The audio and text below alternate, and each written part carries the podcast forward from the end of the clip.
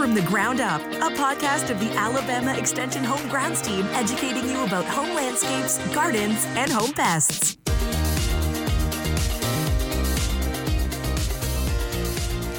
Thank you for joining us today. Today we have Dani Carroll with us. Dani is a regional extension agent in East Central Alabama. Question I have for you, Dani, is you know, if I'm a new gardener, what do I need to do to start a garden? I've never gardened before in my life. So, how would I start to do that? Well, first of all, that's really awesome that you're going to start gardening. And I'm assuming you're talking about growing your own food today. Yeah, that's right. That's right. And, and I think that's great. More and more people are doing that. And I, there's a lot of things to consider, especially if this is your very first time or you're fixing to break ground for the very first time.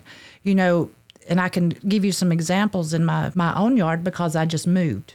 And so now that I've moved, I'm, I'm having to make some of the big decisions, which are how do I want to garden? Do I want like a typical in ground garden? Do I want to go with containers? You know, and there's a lot of backyard hydroponic systems. There's there's just a lot of lot of variability in the way to Yeah. do it. What would be the least complicated way to do this?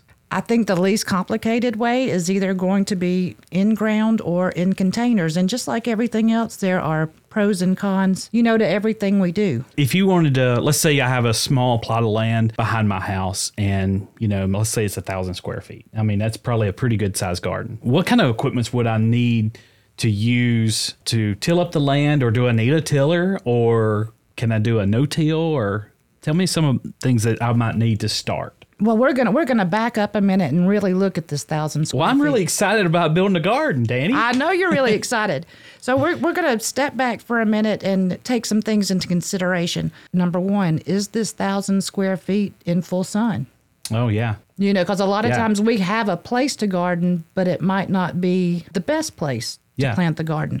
So, are we in full sun? And the second thing I would look at do you have a water source nearby? Because I, I know we're in Alabama and we do get ample amounts of rainfall, but, you know, if we're growing tomatoes, a tomato is tomato flavored water. So, having a water source and being able to provide consistent amounts of water throughout the year that's really, really going to help.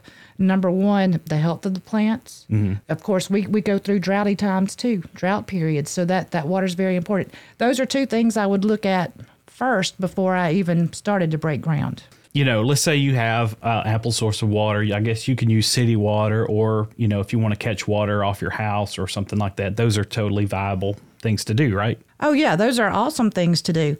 You know, if we're going to go with a drip irrigation kit or something like that, you know, city water's fine. Yeah. Other water sources are fine. It sometimes it's hard when we're catching water in rain barrels to use that with a with a drip irrigation system. You know, are we going to water by hand? Different things to take to take into consideration there.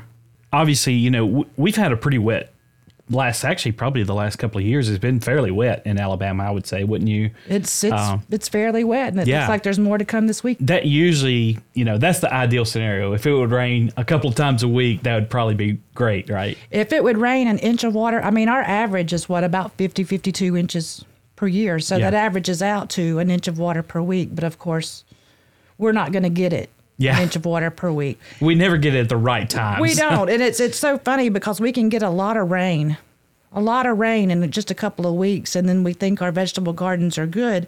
But you know, we're only, when, when it comes to gardening, especially fruits and vegetables, we're only a week away from needing water again. yeah.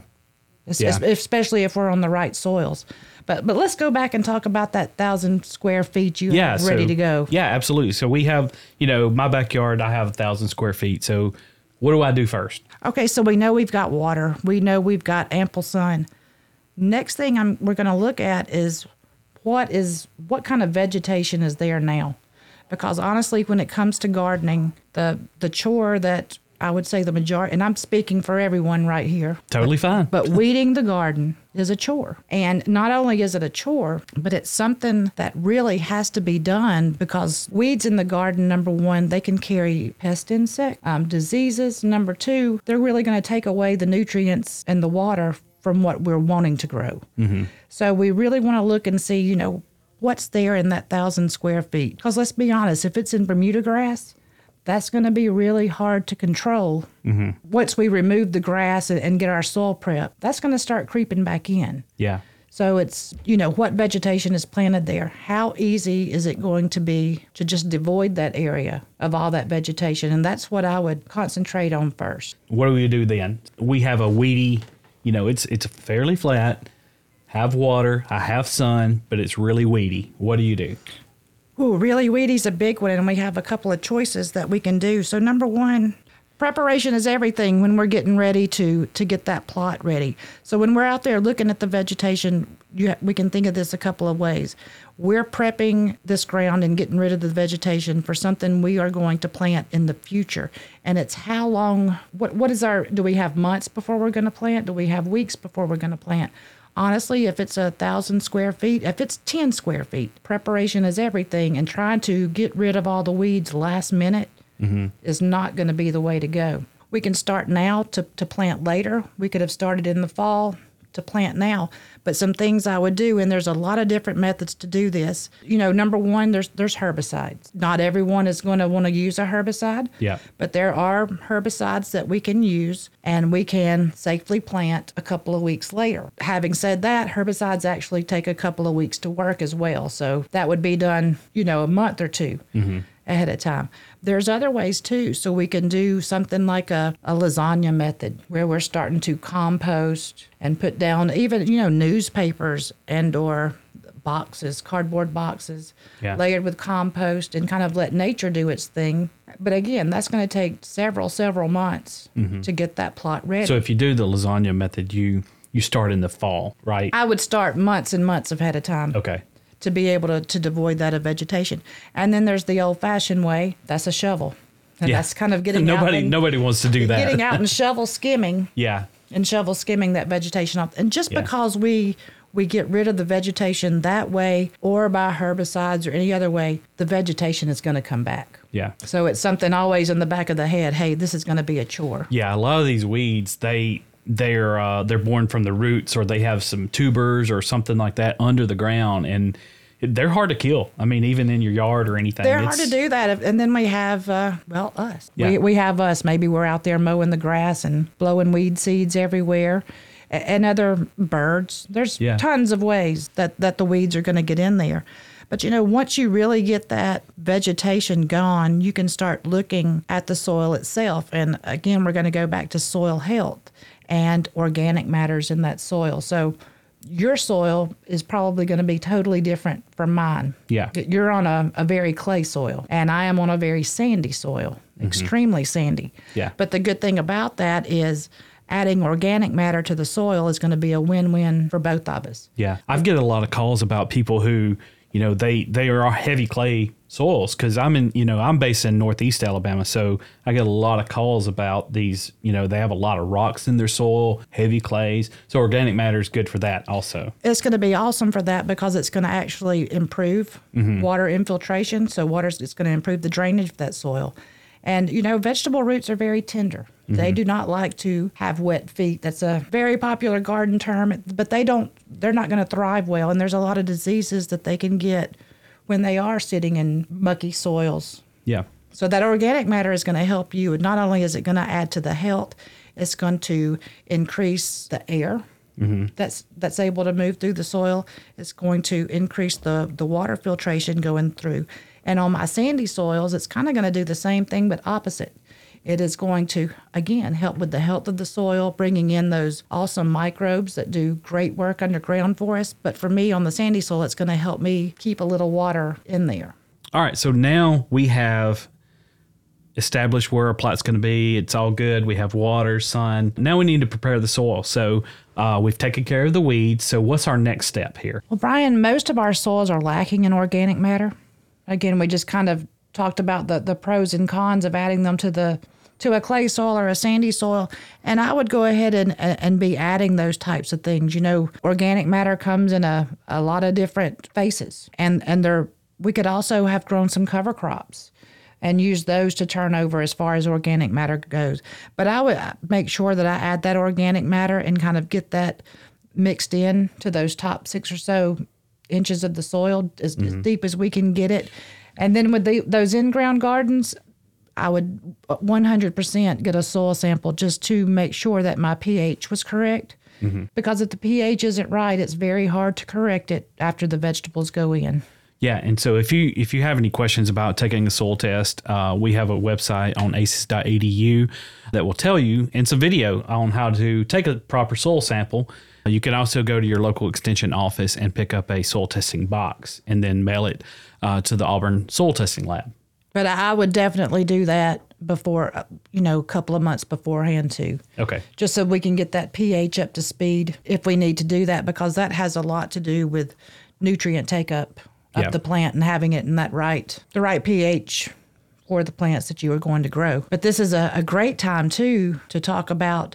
You've you've got this thousand square feet and it's perfect, you know, as far as sun and water goes. But maybe you don't want to. Maybe you just don't want to mess with the soil. Yeah. You know, maybe So what's maybe the- that's a that maybe that's a lot. Mm-hmm. Maybe it's just too clayey, and you don't have the time to to put in the the organic matter that it needs, or the the time to get it together. And for a lot of folks, that is a perfect place for raised beds. Yeah. And so the raised beds would actually go on top of the soil. Of course, they're raised. I, I like them. I think 12 inches is a is a decent Yeah. depth for those. Yeah. But just like an in-ground garden, I would like to kind of get rid of the weeds underneath because some of these weeds are very, very smart Yeah. And they can actually creep up and come in. So I do like to get rid of those. And you know, if you're putting a raised bed on top, I, I'm not a big user of landscape fabric, not in the landscape anyway, because it does have a, a few problems that that I see. But putting it under a raised bed, Yeah. you're still going to have the water drainage. That's an option too. Okay. So raised beds, you know, using wood to frame it up and then fill it in. What do you what do you fill in a raised bed with? And the beauty of raised beds are they can be made out of so many different types of material, from wood, cinder blocks. I'm sure we have all seen, uh, you know, the images with the uh, tin. Some of them are made out of tin. So that's the uh, little baby swimming pools. Oh yeah. Yeah. So I- I've seen many, many, many different types, and a lot of uh, folks are getting very creative with what they're making raised beds out of. Now, again, one of the the pros, like I said, there's kind of a pro and a con to everything, and one of the pros was with the raised bed is. We are creating the soil in it, so we know it drains well. We, we know it's going to be a healthy soil. the The big con to that is that could actually mean a little extra money went into the creation of that raised bed. Yeah. I mean, some some great soils, and we have recipes online too with using just some of the native soil, not a lot, because obviously you don't want to fill a bed with just the soil from Yeah. your yard. It kind of defeats the purpose of doing it. So we're going to mix that again with a lot of organic matter. I like to use, um, and they make raised bed soils ready to buy at stores and stuff. But if you want to make your own, again, we have recipes. But using some of the the native soil from the ground, I u- like to use some finely crushed pine bark along with a with some compost mixed up together. Now, when we do this, we we could run a pH test on it just to see if our pH is right. We're not going to run a soil test on this because it's mostly organic matter and other materials, but not soil. Once you have your raised bed or in ground vegetables or you, you got your ground prepared, what do we do next? Do we start from seed or do we buy transplants? Or does that just really depend on when you plant? Well, that also totally depends on what you're planting. Like there are a lot, and since we're going into the warm season, we'll talk about warm season vegetables. There are a lot of warm season vegetables that are going to do much better or are just fine putting the seed into the ground. And those are going to be like our cucurbits. Our cucurbits meaning our our squashes, watermelons, cucumbers, muskmelons, cantaloupes, all of those guys. So direct seeded, they're fine. If we go into like bush beans and pole beans, again, direct seeded corn, the same. And we could go on. I, I start a lot of my own transplants indoors, and there's honestly only three or four that I would start inside, and those are going to be tomatoes, eggplant, and peppers. So those are really the main ones that you uh, grow from a transplant. Your tomatoes, eggplant, and peppers, right? And those are the ones just trying to get a, a little jump on the season by putting a plant out that's six or seven weeks old rather than a seed. Yeah. So do you get you get your fruit faster, right? You can get the fruit faster. It's kind of funny though, because if you have grown vegetables before, you're probably, if you've ever, you know, left a tomato hanging from the vine that fell off, you, you'll notice that those will reseed themselves and you'll see seeds coming up. So, yeah, you could direct seed, but yeah, you can get things, especially those a little bit earlier Okay. by growing from transplants. So plants need food just like we do. Fertilizer. What type of fertilizer fertilizer would you recommend? Uh, is there anyone that's better than the other? Should I use something like a, a slow release fertilizer or you know what's what's best? So in those in-ground gardens where we we took a soil test, and that soil test is going to come back and give you a fertilizer recommendation actually based on the nutrients that were found in your soil. With the raised bed gardens, we we didn't really actually do a soil test. We did more of a pH test. I can give you the the basic for most vegetables. We're going to need about a pound of nitrogen per thousand square feet. You know, depending on the fertilizer that you use, you, you could kind of base it off that pound of nitrogen per thousand square feet. Yeah. How do you apply that? You just kind of In my raised beds, I do use a slow release. I use a slow release to start off with. Our season in Alabama is really, really long. Mm-hmm. You know, it's what are we at the end of March, first of April now? Mm-hmm. And so this the warm season is going to go on till October, November Yeah. in South Alabama. So that's a long time, and so they get hungry more than once. Well, and you know, I think there's a lot of people who recently moved to Alabama, especially in North Alabama. We have a lot of newcomers from up north, and they can't believe that our season is so long.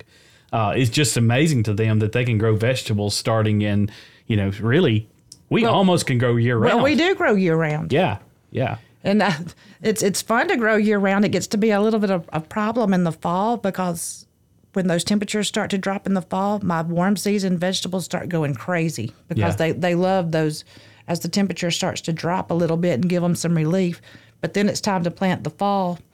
Yeah. And you hate to, And I hate to cut them take something else. Exactly. Right. we do have a really long growing season, and we do have to fertilize. We're going to have to fertilize more than once. So I like to start off in, in raised beds with maybe a slow release. And then I wish there was a rule of thumb, like every four weeks Yeah. or every five weeks. But sometimes we get so much rain that the nutrients go away, you know, quicker. Mm-hmm. So we're having to, to add them more frequently.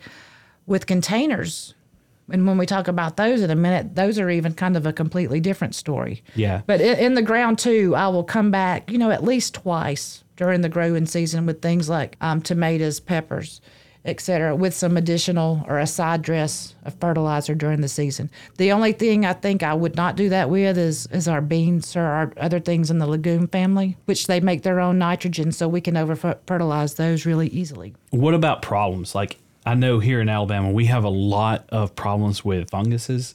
Uh, we have a lot of fungi, because we have high humidity and high heat, which a lot of fungi really love. What do we do about that? Insect damage. Uh, we also have a lot of insects here in Alabama. So Well, we do, and that's you because use? we are very blessed to live in Alabama, where we have this nice, warm, long climate with ample rainfall, and it's it's good for us. It's good for growing. It's good for the insects. It's good for the diseases. Yeah. So we're we're all taking advantage of it.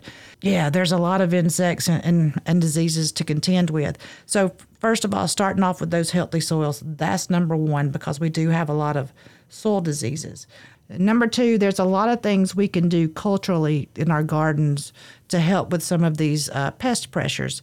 And we can do that by looking at the varieties that we grow. So some varieties will have defenses, tolerances to some of the diseases, while maybe some of the other varieties of the same plant may not. It's kind of research what we're going to grow and what works best for Alabama because you know, we can buy a lot of different kinds of seeds off the internet now, but some of those might be tailored for more of the, the cooler climates and maybe not so much tolerant of the diseases that we're going to have here in, in Alabama. Um, spacing. You know, a lot of these diseases, especially when I talk about the foliar diseases, they love it when there's no airflow because the humidity rises and they're jumping from plant to plant. So even plant spacing, mulching, mulching is huge. I like to tell folks never leave that garden naked, never leave that soil exposed. Let's get some kind of mulch on there. The number one that's going to help with our holding in our moisture, and that's going to keep backsplash and a lot of water from coming back on the leaves.